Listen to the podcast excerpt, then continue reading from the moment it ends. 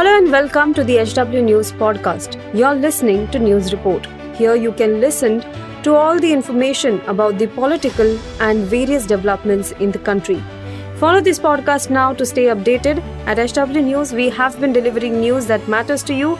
Our goal is to present you with information that stimulates conversations around topics of larger public importance that are often lost in the noise of shrill prime-time cacophony.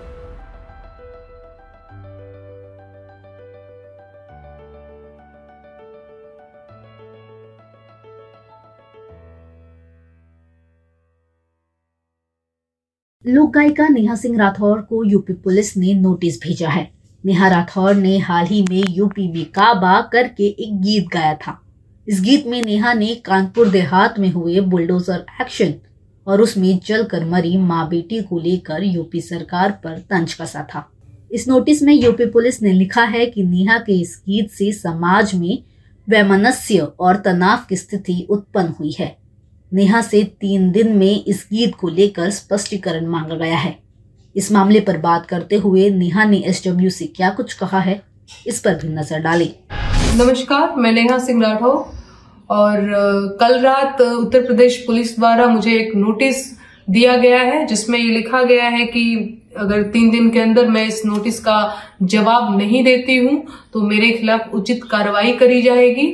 और ये notice मुझे इसलिए दिया गया है क्योंकि अभी बीते दिनों मैंने एक गीत गाया था यूपी में काबा सीज़न टू करके। तो उन्होंने आपत्ति जताई है, उन्होंने आरोप लगाया है कि ये गीत जो है समाज में वैमनस्यता फैलाने का काम कर रही है, सामाजिक सौहार्द बिगाड़ रही है। ये गीत जो है समाज में तनावपूर्ण माहौल क्रिएट करने की कोशिश कर रही है।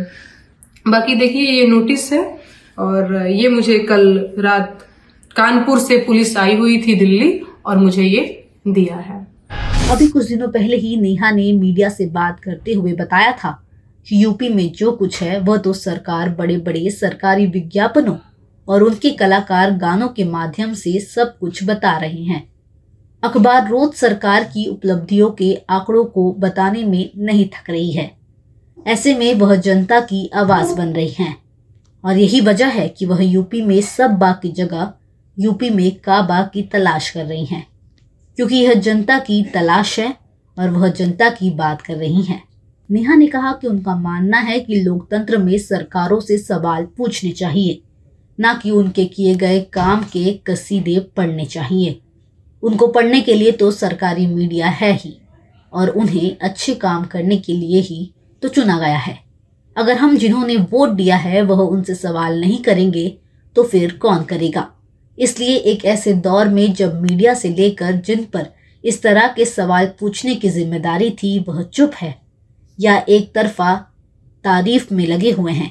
ऐसे में नेहा जैसी एक लड़की लोकतंत्र के उस परचम को ऊँचा उठाने के लिए लोगों से सवाल कर रही है कि यूपी में काबा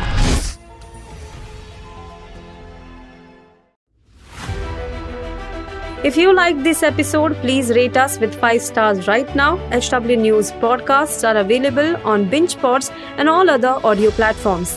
Also, don't miss to check out editorial with Sujit Nair from the House of HW News podcast and we are sure you will love it too.